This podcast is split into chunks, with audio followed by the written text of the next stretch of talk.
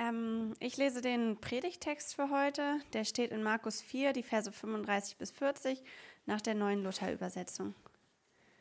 Und am Abend desselben Tages sprach er zu ihnen: Lasst uns ans andere Ufer fahren. Und sie ließen das Volk gehen und nahmen ihn mit, wie er im Boot war. Und es waren noch andere Boote bei ihm. Und es, hob, und es erhob sich ein großer Windwirbel, und die Wellen schlugen in das Boot, so dass das Boot schon voll wurde. Und er war hinten im Boot und schlief auf einem Kissen. Und sie weckten ihn auf und sprachen zu ihm, Meister, fragst du nichts danach, dass wir umkommen? Und er stand auf und bedrohte den Wind und sprach zu dem Meer, Schweig, verstumme. Und der Wind legte sich und es ward eine große Stille. Und er sprach zu ihnen, Was seid ihr so furchtsam? Habt ihr noch keinen Glauben? Ich gestehe das jetzt äh, zu Eingang. Ich bin ähm, als in Stuttgart gebürtiger Saarländer schon sehr eingeschüchtert, im preußischen Potsdam zu sein. So eine, so eine Weltstadt, in der der überwiegende Großteil der Bevölkerung auch noch richtig Deutsch zu sprechen vermag. Also ich habe ähm, gebetet vorher, dass ihr versteht, was ich, ähm, was ich sage und vor allem, dass wir verstehen, was Gott für uns hat. Ich glaube dass tatsächlich, dass diese Jesus-Geschichten des Neuen Testaments nicht einfach nur alte Geschichten sind, sondern dass die etwas mit unserem Leben zu tun haben möchten. Als eine Ermutigung, als eine Herausforderung zum Glauben, aber auch, und das mag im einen oder anderen Fall auch vorkommen, als eine bedachtsame Korrektur Gottes, die die uns Leben schenken möchte. Und deshalb möchte ich am Anfang nochmal beten, dass das, was dieser alte Text sagt, heute für uns auch lebendig wird. Danke, Vater im Himmel, für dein Wort heute Morgen. Danke für diesen Gottesdienst hier bei Erlebt Potsdam. Und danke, dass das heute Morgen keine religiöse Floskel ist, sondern eine Verheißung deiner Gegenwart, die wir wirklich erwarten dürfen, dass du erlebbar bist, dass du erfahrbar bist, dass du heute redest, dass du Niedergeschlagene aufrichtest, dass du Orientierungslosen Orientierung gibst, dass du Glaube und Ermutigung in Herzen pflanzt durch deinen Heiligen Geist, dass du Mut für ein Leben mit dir im Alltag machst, aber dass du uns mit diesen Herausforderungen auch in unserer Familie, an unserem Arbeitsplatz, in unserem Christsein, wo auch immer wir stehen, nicht alleine lässt, sondern dass du zu deinem Wort stehst, dabei zu sein, egal was die nächste Woche bringt, an jedem Montag, Dienstag, Mittwoch, Donnerstag und Freitag einer ganz normalen Woche, ganz konkret, persönlich, erlebbar für jeden von uns. Und ich bitte dich, dass du dein Wort jetzt praktisch und plastisch machst, Heiliger Geist, dass du Glauben in den Herzen pflanzt und dass wir verstehen, was du für uns hast. Amen. Bei solchen äh, Gastpredigern gibt es immer so ein, so ein doppeltes ähm, Problem ganz am Anfang. Und deshalb ist es schwierig, die einzuladen. Äh, wir haben eine junge Gemeinde, auch ähnlich wie ihr, fünfeinhalb Jahre alt, so jetzt im sechsten Jahr, dem Krabbelkindalter gerade entronnen. Wenn der Bundesrat in Kassel Ende nächsten Monats gnädig ist, werden wir äh, Gemeinde des Bundes. Und äh, dann ist es immer so, wenn man, wenn man Redner oder Prediger einlädt, an so einem Sonntagmorgen zu sprechen, man weiß am Anfang nie, was die predigen. Das ist schwierig. Also wir haben uns da geholfen, Serien zu predigen. Ich habe euren Pastor äh, gefragt, ich habe Christoph gefragt und er hat gesagt, ja, du darfst alles predigen, nur nicht Exodus. Das haben wir jetzt irgendwie ein halbes Jahr lang hinter uns gebracht. Äh, das zweite Problem, das wiegt viel äh, schwerer. Also da hat er Riesenvertrauen. Äh, Riesenvertrauen. Also ich würde nie jemand sagen, predige alles, nur nicht Exodus. Ich würde, ich würde befürchten, vielleicht predigt er über die Offenbarung ganz am Ende oder keine Ahnung über was. Irgendein Thema aus 2. Chronike. Was viel äh, schwerer wiegt, ist, man weiß auch nicht, wie lange die das tun. Dazu hat er jetzt gar nichts gesagt. Er hat gesagt, wenn du den Leuten große Freude machen willst, dann halt, dann fass dich kurz habe gesagt, ich bin da schmerzbefreit. Ich war gestern Abend mit meiner Tochter in, Saar, in, in Saarbrücken, sage ich schon, in Berlin im Theater. Vier Stunden, zehn Minuten. Und dann dachte ich, ja, das war am Ende der längste Monolog, den ich je im Theater gehört habe, genau 43 Minuten. Ich habe mitgestoppt. So, ich habe gedacht, das äh, dürfte dann vielleicht auch so das Maximum sein. Der hat sich kein einziges Mal versprochen, der hat äh, keine Soufflöse gebraucht, der kam einfach durch. Das ist eine spannende Geschichte. Und äh, wenn du Bibel liest, hast du die schon mal gehört. Wenn nicht und du eben zugehört hast, dann malt sich die so direkt vor unser inneres Auge. Und wenn wir nicht ganz so fromm unterwegs sind, ist es auch eine richtig ärgerliche Geschichte, wenn wir genau zugehört haben. So ein, so ein Klassiker. Ein Problem, eine Krise und anschließend eine Lösung. Happy End, ja, so viel, das ist ja kein Spoiler, den Text, der Text wurde gelesen, aber das Ärgerliche ist der Beginn und dann der eigentliche Kern. Wer war denn schuld an dem ganzen Dilemma? Am Abend desselben Tages sprach er, das ist Jesus, zu ihnen, lasst uns über den See, steht bei Matthäus, also über dieses galiläische Meer, über den See Genezareth, der ist da gemeint, hinüberfahren. Der einzige in der ganzen Geschichte, der in der Zeit vor Wetterprognose-Apps hätte wissen müssen, was diese Nacht bringt, war dieser Jesus. Und er sagt zu seinen Jüngern, lasst uns über den See hinüberfahren. Und dann entwickelt sich diese Geschichte. Ich möchte uns das heute tatsächlich mal so machen, dann äh, versteht ihr Saarländer sind etwas einfacher gestrickt. Ich habe so, ähm, das hilft mir manchmal bei Jesus-Geschichten, so ähm, drei Voraussetzungen, die ich selbst in meinem Leben mit diesem Text ausprobieren wollte, schon ausprobiert habe. Ich äh, werde euch ein paar Sätze auch dazu sagen, um in Stürmen des Alltags sicher anzukommen. Und ich möchte eins direkt am Anfang sagen, das ist keine und das wird keine einfache Vertrau auf Jesus und alles wird gut Botschaft. Das ist nicht mal unbedingt so, dass es so schnell dieses Happy End bei uns schon gibt, wie in den fünf Versen dieses Textes. Und doch ist die erste Voraussetzung, um in Stürmen des Alltags, um in diesem Leben sicher anzukommen, diese ganz banale Feststellung, dass es immer noch akut ist, immer noch aktuell ist, dieser Anweisung Jesu Folge zu leisten. Gehorsam bedeutet dorthin zu gehen, wohin Jesus uns schickt. Wir hatten vor sechs Jahren eigentlich inzwischen mit einem Projekt, einer, einem Segnungsgottesdienst in der katholischen Krankenhauskapelle angefangen. Das war unsere Gemeindegründung. Ich finde es deshalb sehr spannend, hier zu sein, hat mich riesig gefreut. Und das hatte eine kleine Vorgeschichte. In einer Zeit der Neuorientierung als Familie, eine Gebetswoche, eine Fastenwoche und Gott gefragt, äh, wo geht's hin? Eigentlich war ein Pastorat im frommen Schwabenland, äh, dort, wo man meine Landessprache spricht und versteht dran. Und in dieser Fastenwoche, wir saßen als Familie freitags äh, zusammen, haben uns unterhalten, sagt meine älteste Tochter, ich habe auf dem Herzen, Gott sagt uns, wir sollen Gemeinde in Saarbrücken gründen. Das Saarland, das katholischste Bundesland von allen katholischer als Bayern, Saarbrücken, eine 177.000 Einwohnerstadt. Man glaubt hier gar nicht, dass sowas als Stadt und nicht als Stadtteil von Berlin vielleicht durchgeht. Eine Handvoll evangelikaler Gemeinden, wenn es eine Allianz-Gebetswoche gibt, nicht mehr als 20 Personen, die sich da treffen. Und dann sagt mein Sohn, ich habe denselben Eindruck. Und ich wusste, in dieser Woche. Und es hat mir Gänsehaut gemacht, das zu hören, das ist genau das, was Gott von uns will.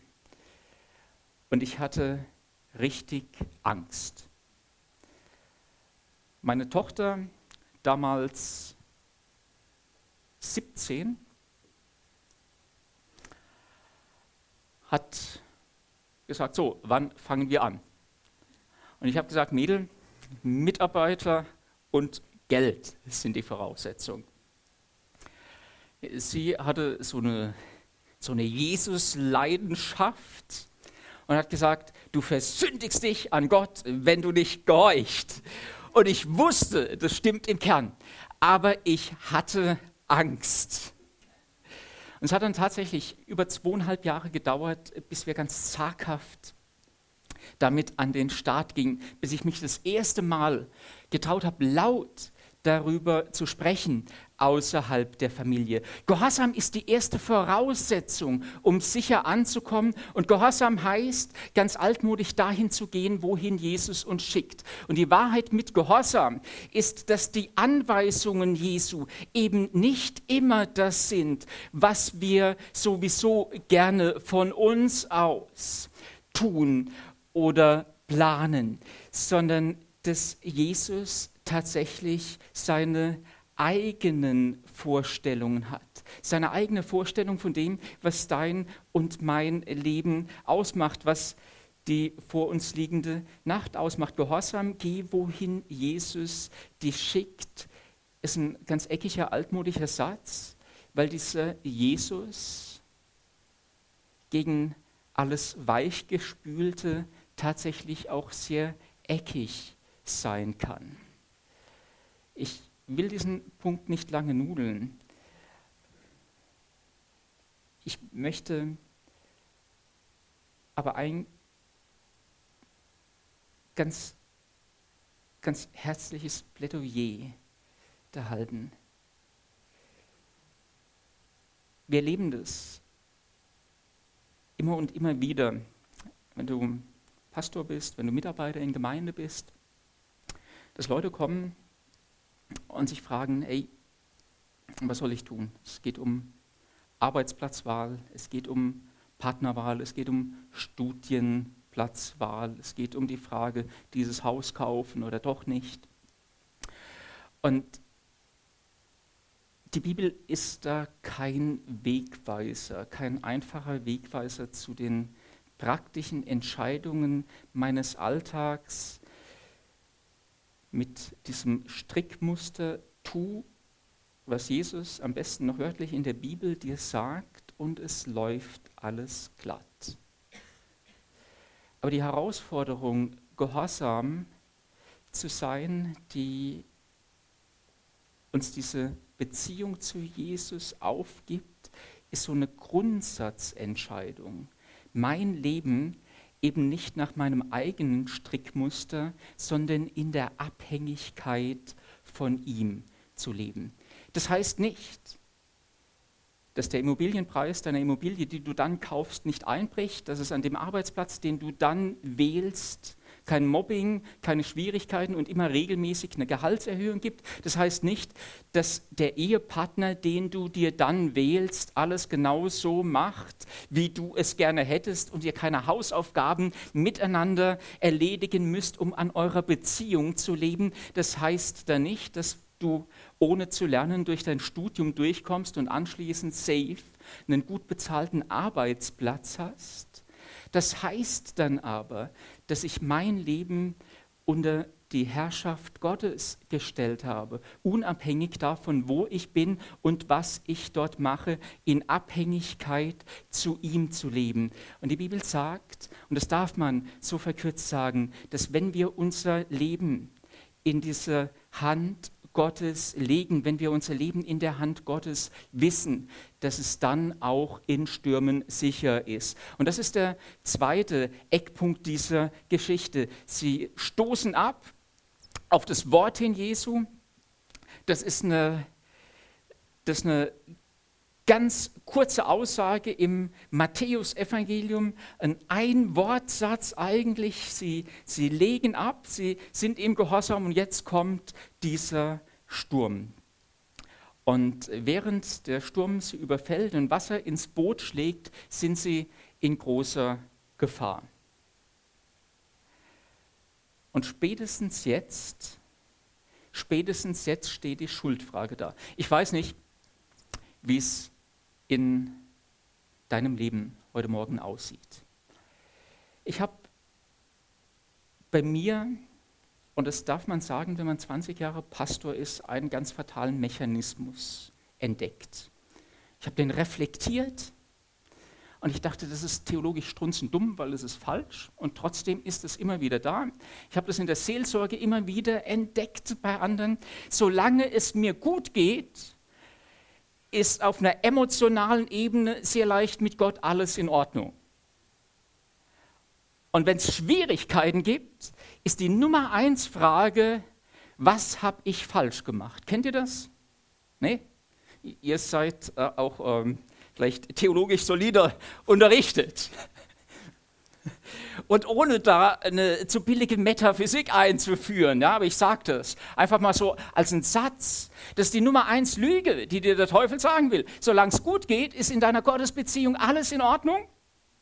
Sonst wird es dir ja nicht gut gehen, diesen Tun-Ergehens-Zusammenhang. Und sobald irgendetwas schiefläuft, ein Riesenfragezeichen hinter unserer Gottesbeziehung das Tröstliche ist, wenn man etwas Kirchengeschichte, Erweckungsgeschichte, ähm, Geschichte von Männern und Frauen Gottes durch die Jahrhunderte liest, diese Strategie ist nicht, ist nicht ganz so fremd. Warum landen die Jünger in diesem Sturm?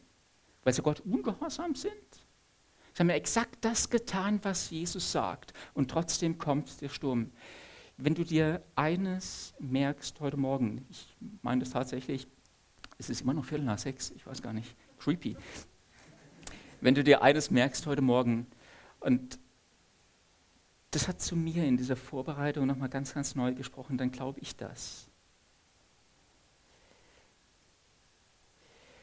Jesus gehorsam zu sein, in Verbindung mit Gott zu leben, ist keine Garantie dafür, dass es keine Stürme in unserem Leben gibt. Aber umgekehrt ist ein Sturm, und wenn er uns in noch so große Gefahr bringt, nicht der geringste Beleg dafür, dass irgendetwas nicht stimmt. Probleme sind nicht, Klammer auf, zwangsläufig, Klammer zu, das Resultat von Sünde. Und es ist ohne weiteres möglich, komplett am Willen Gottes vorbeizuleben und alles läuft glatt. Die Jünger reagieren in der Situation und das ist ja auch ärgerlich der, der es ihnen eingebrockt hat, liegt hinten im Schiff auf einem Kissen und schläft. Jetzt ähm, kann man den Text so und so lesen, sie traten zu ihm. Ich tue dem Text jetzt keine Gewalt an, aber wenn einer auf dem Kissen liegt und schläft und du zu ihm trittst, das ist exegetisch, das etwas überstrapaziert, lieber Christoph, ich weiß.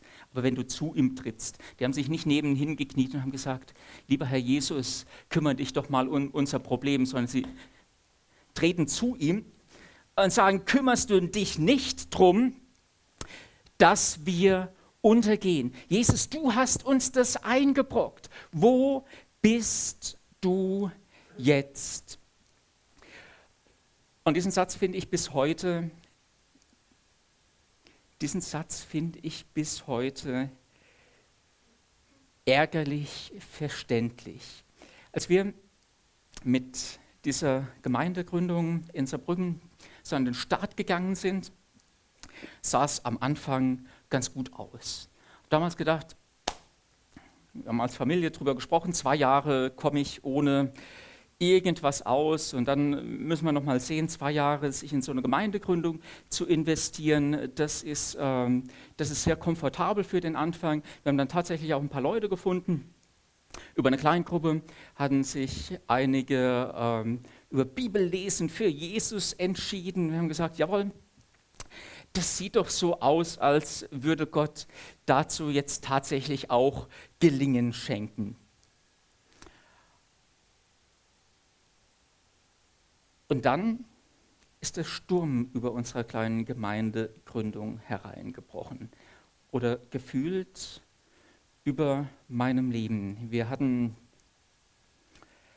Gerichtsverhandlungen mit Leuten, die uns verklagt haben, weil wir ihnen irgendwie Hausverbot geben mussten.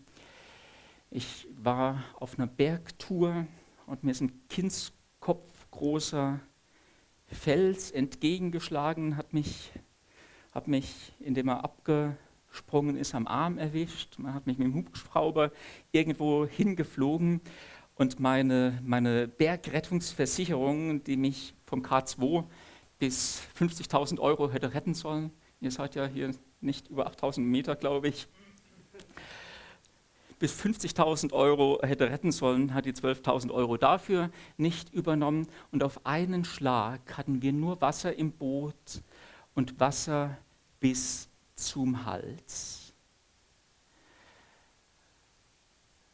Und ich stand da nicht, ich habe auf Knien geschrien, Gott, wo bist du? Jesus, du hast uns das eingebrockt. Was machst du denn?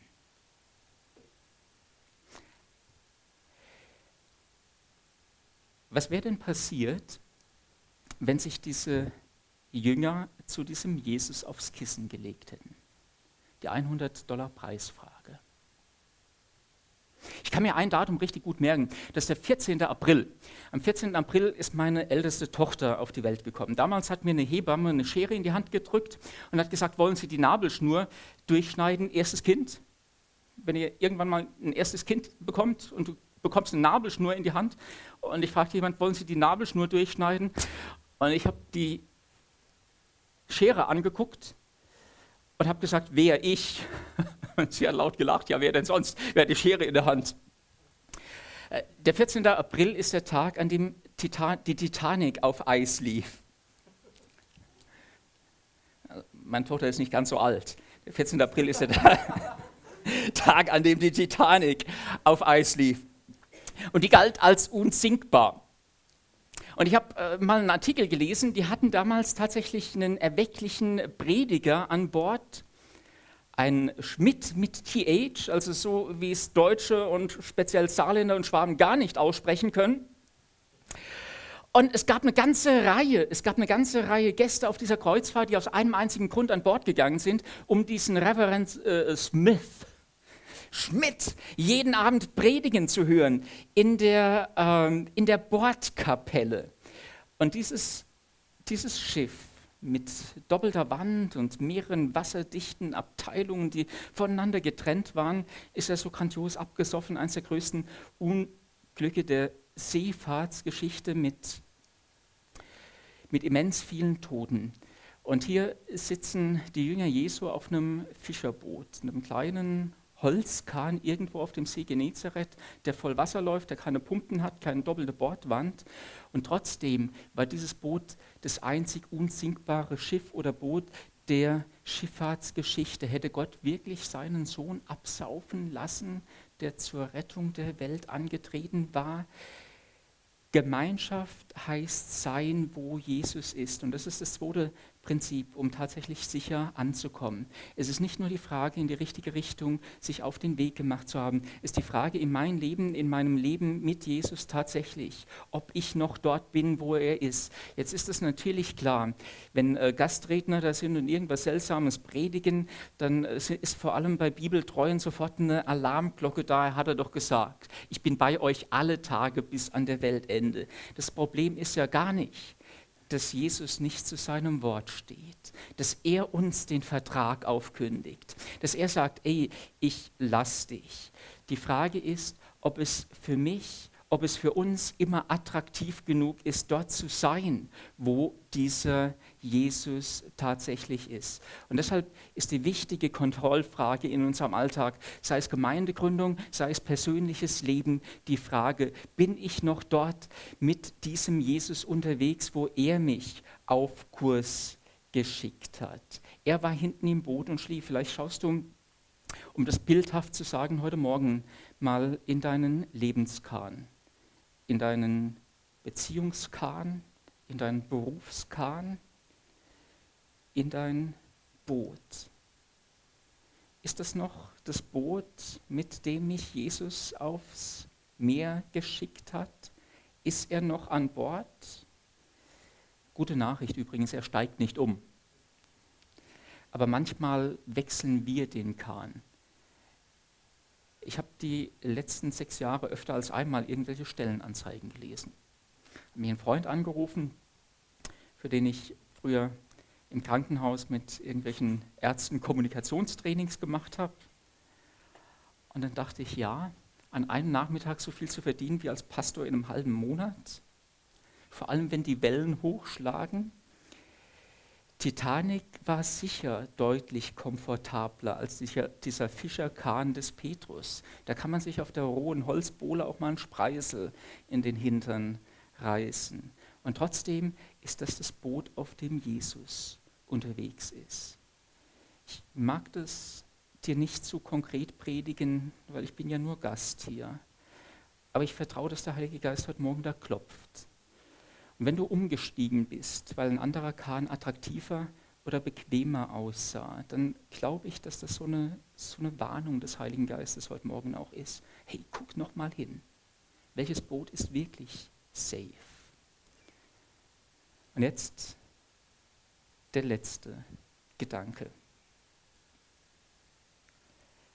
Gemeinschaft ist dort, wo Jesus ist, aber Glaube tut das, was Jesus tut. Ich darf noch eine kurze Geschichte erzählen, oder? Macht nichts. Ich sehe ohne Brille eh nicht so weit, um eure Gesichter zu sehen, ob ihr schon gehend oder schlaft. Gestern Abend im, äh, im Theater habe ich mich dann nach vier Stunden mal so umgesehen. Wir saßen in der ersten Reihe und in der ersten Reihe haben drei Leute tatsächlich geschlafen. Ja. Aber die hatten ein Theater-Abo, also keine 38 Euro für eine Karte bezahlt. Da kann das passieren. Ja. Hier kostet es ja auch keinen Eintritt, also wenn du schläfst, verpasst du ähm, wenigstens nichts Geld wertes. Ich habe überlegt, ob ich das sagen soll. Ich möchte es tatsächlich sagen, weil ich glaube, vielleicht macht es jemand Mut. Das ähm, kostet mich jetzt oder hat mich auch etwas Mut gekostet, mir äh, zu sagen, jawohl, ich sage das. Wir hatten vor drei Jahren einen riesen Berg plötzlich. Ich wusste nicht mehr, wo oben und unten ist. Und ich weiß gar nicht, wie oft da es im Hause Panther dann kein Internet gab und wie Dinge hätten noch funktionieren sollen. Wenn du plötzlich mehr Rechnungen bezahlen sollst, als du in einem, also irgendeinem Prozess, der mich 250.000 Euro hätte strafbewehrt und bla und hin und her und dann noch eine große Bergrettungsrechnung und mit der Versicherung war nicht zu sprechen. Und ich war an einem Punkt und ich habe das laut gesagt keine Heldentat. Ich habe das laut gesagt, die hätten mich besser aus diesem scheiß Hubschrauber rausgeschmissen. Da muss man vorher den Gehaltszettel testen, bevor man jemand am Berg mit dem Hubschrauber abholt. Und das habe ich gemeint. Und dann kam dieser eine Tag, ich stand in meiner Küche, ich hatte eine, ich wollte aus einer leeren Whiskyflasche ein schönes Glas bauen. Jetzt bitte frag nicht, wie ein Pastor zu einer leeren Whiskyflasche kommt und was er mit diesem Glas will. Aber ich habe äh, mit einem mit Glasschneider das so schön angeritzt. Und dann habe ich überlegt, wie breche ich das jetzt los? Und ich kam auf eine Bahnidee. So, das ist die Kategorie nicht nachmachen. Okay? Ich habe im Wasserkocher Wasser kochend gemacht, habe die Whiskyflasche in ähm, mein Waschbecken gelegt und habe das kochende Wasser über die Whiskyflasche gekippt. Und ich hatte dummerweise den, den Verschluss auf der Whiskyflasche. Ich kippe das Wasser so drüber. Ich drehe die so. Ne, ich habe sie oben gehalten und so gedreht. Und plötzlich macht es Brumm. Und es fliegen Splitter überall in der Küche rum. Ich trifft noch irgendwas. Und die ganze Küche lag voll mit spitzen Glassplittern. Und ich werde so wach erwartet, dass es irgendwo suppt. Offensichtlich kein Blut, aber wenn man so Adrenalin und Schock, da kann schon mal was passieren. Und ich hatte nichts. Beide Augen, das könnt ihr jetzt sehen, die sind noch altersbedingt, dass sie nicht mehr so weit sehen, ist alles noch da. Und in diesem Augenblick war dieser Satz irgendwie in meinen Gedanken. Kann dir nicht sagen, das kommt ja immer daher, so was du glaubst und wie du das vorstellst. Ich ist so deutlich, diesen Eindruck, was seid ihr so furchtsam? Dieser, dieser Vers aus dieser, aus dieser Markus-Perikope. Habt ihr noch keinen Glauben? Und ich stand da in meiner Küche, die, die Splitter dieser, dieser Whiskyflasche überall im ganzen Raum verteilt. Und mir ist nicht das Blut, sondern mir sind die Tränen übers Gesicht gelaufen. Was soll denn auf einem Boot passieren, in, oder auf dem ich mit Jesus unterwegs bin? Das ist die ärgerliche Reaktion dieses Jesus. Der steht auf, stillt Sturm und Wellen und pflaumt die Jünger dann noch an. Ich mache noch eine kleine Fußnote. Das ist der Landeanflug jetzt. Ähm, steht hier gar nicht drin, aber ich gebe dem jetzt einfach mal nach. Ich glaube das übrigens eh, es ist gut, dieses alte Buch zu lesen, Bibel lesen. Ähm, ich mache das seit fast 30 Jahren, vorher hat mich das gar nicht interessiert, einmal im Jahr. Und es hat Riesendisziplin am Anfang gekostet. Ich habe es nicht immer ganz gepackt. Aber ich äh, glaube, genau für Situationen wie diese ist es gut, wenn du Bibel liest, dass der Heilige Geist dich dann an Dinge erinnern kann. Das hat so etwas von meinem, von meinem Leben in dieser Situation mit diesem ganzen Mist dort verändert. Da waren die Umstände noch nicht anders, aber mir war völlig klar, was das heißt. Ich darf mich zu Jesus auf dieses Kissen legen. So, vielleicht magst du da vorbauen, vielleicht sieht dein Leben ganz, ganz glatt im Augenblick noch aus. Aber da füllen wir unser Notfallmedizin-Pack für Situationen wie diese. Wenn du Wort Gottes tatsächlich aufnimmst, wenn du es liest, nicht nur die paar Verse, die man Sonntag im Gottesdienst liest. Und dann wurde dieser Satz für mich zur Ermutigung. Jawohl, ich darf mich auch in Stürmen zu Jesus aufs Kissen legen. Glauben heißt zu tun, was Jesus tut. Und wenn so strunzelnd dumm, wie sich mitten im Sturm aufs Kissen zu legen aussieht, weil Glaube weiß, dass Jesus das Richtige tut. Ich hatte ganz andere Ideen. Da muss so viel anderes passieren. Da muss ich mich mit der Versicherung auseinandersetzen. Da muss ich jetzt gegen die klagen. Das gibt es doch nicht. Der Vertrag sagt das und das und dies und jenes. Die Jünger waren dabei, die hatten die Ärmel hochgekrempelt, Wasser geschöpft, die Segel eingeholt und, und, und. Und es mag richtig sein, wenn Jesus die Ärmel hochkrempelt, dann gnade uns Gott, wenn wir uns aufs Kissen legen. Ja. Manche Fromme gibt es auch, ja. das ist keine Einladung zur Faulheit. Aber wenn Jesus auf dem Kissen liegt, dann darf ich mich dazulegen. Vielleicht schläfst du dann mal unter Tränen ein, aber du darfst wissen, er ist dabei. Gehorsam geh, wohin Jesus dich schickt. Vielleicht ist es deine Herausforderung. Vielleicht hast du diese, das ist Kanzel du, ich weiß gar nicht, ob das bei euch üblich ist, also bei uns darf man du von der Kanzel sagen. Vielleicht hast du diese Entscheidung noch nicht getroffen. Dann ist es eine Einladung, tatsächlich. Keine Garantie, ohne Probleme durch das vor dir liegende Leben zu kommen. Aber eine Einladung, dass sich ein anderer für das Ankommen verbirgt. Denen, schreibt Paulus in Römer 8, 28, die Gott lieb haben, müssen alle Dinge zum Besten dienen. Das ist eine Gewissheit, die ihn trägt. Vielleicht ist deine Herausforderung heute Morgen, nochmal diesen Gemeinschaftsaspekt zu überprüfen. Bin ich umgestiegen? Habe ich mir den bequemeren Kahn, den Luxusdampfer ausgesucht? Oder bin ich noch auf diesem Fischerboot unterwegs? Auf den ich Jesus in Dienst gestellt hat. Und wenn der Heilige Geist da bei dir klopft, mag sein, dass eine Korrektur dran ist, dann darfst du in deinem Herzen in einem einfachen Gebet sagen, hey, ich mag nochmal umsteigen. Vielleicht bist du in die richtige Richtung unterwegs und Jesus ist eigentlich dabei. Du bist nicht umgestiegen. Und trotzdem schlagen die Wellen heute Morgen in dein Boot.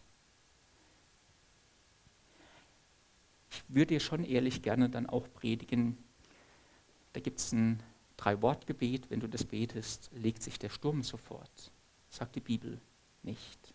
Habe ich nirgends gefunden. Tut mir leid. Aber ich glaube, dass dir Gott dann eines sagen möchte. Du darfst dich zu Jesus aufs Kissen legen. Das heißt nicht, dass du nicht richtig nasse Füße kriegst und mit nassen Klamotten nachts mal eine Nacht durchzumachen.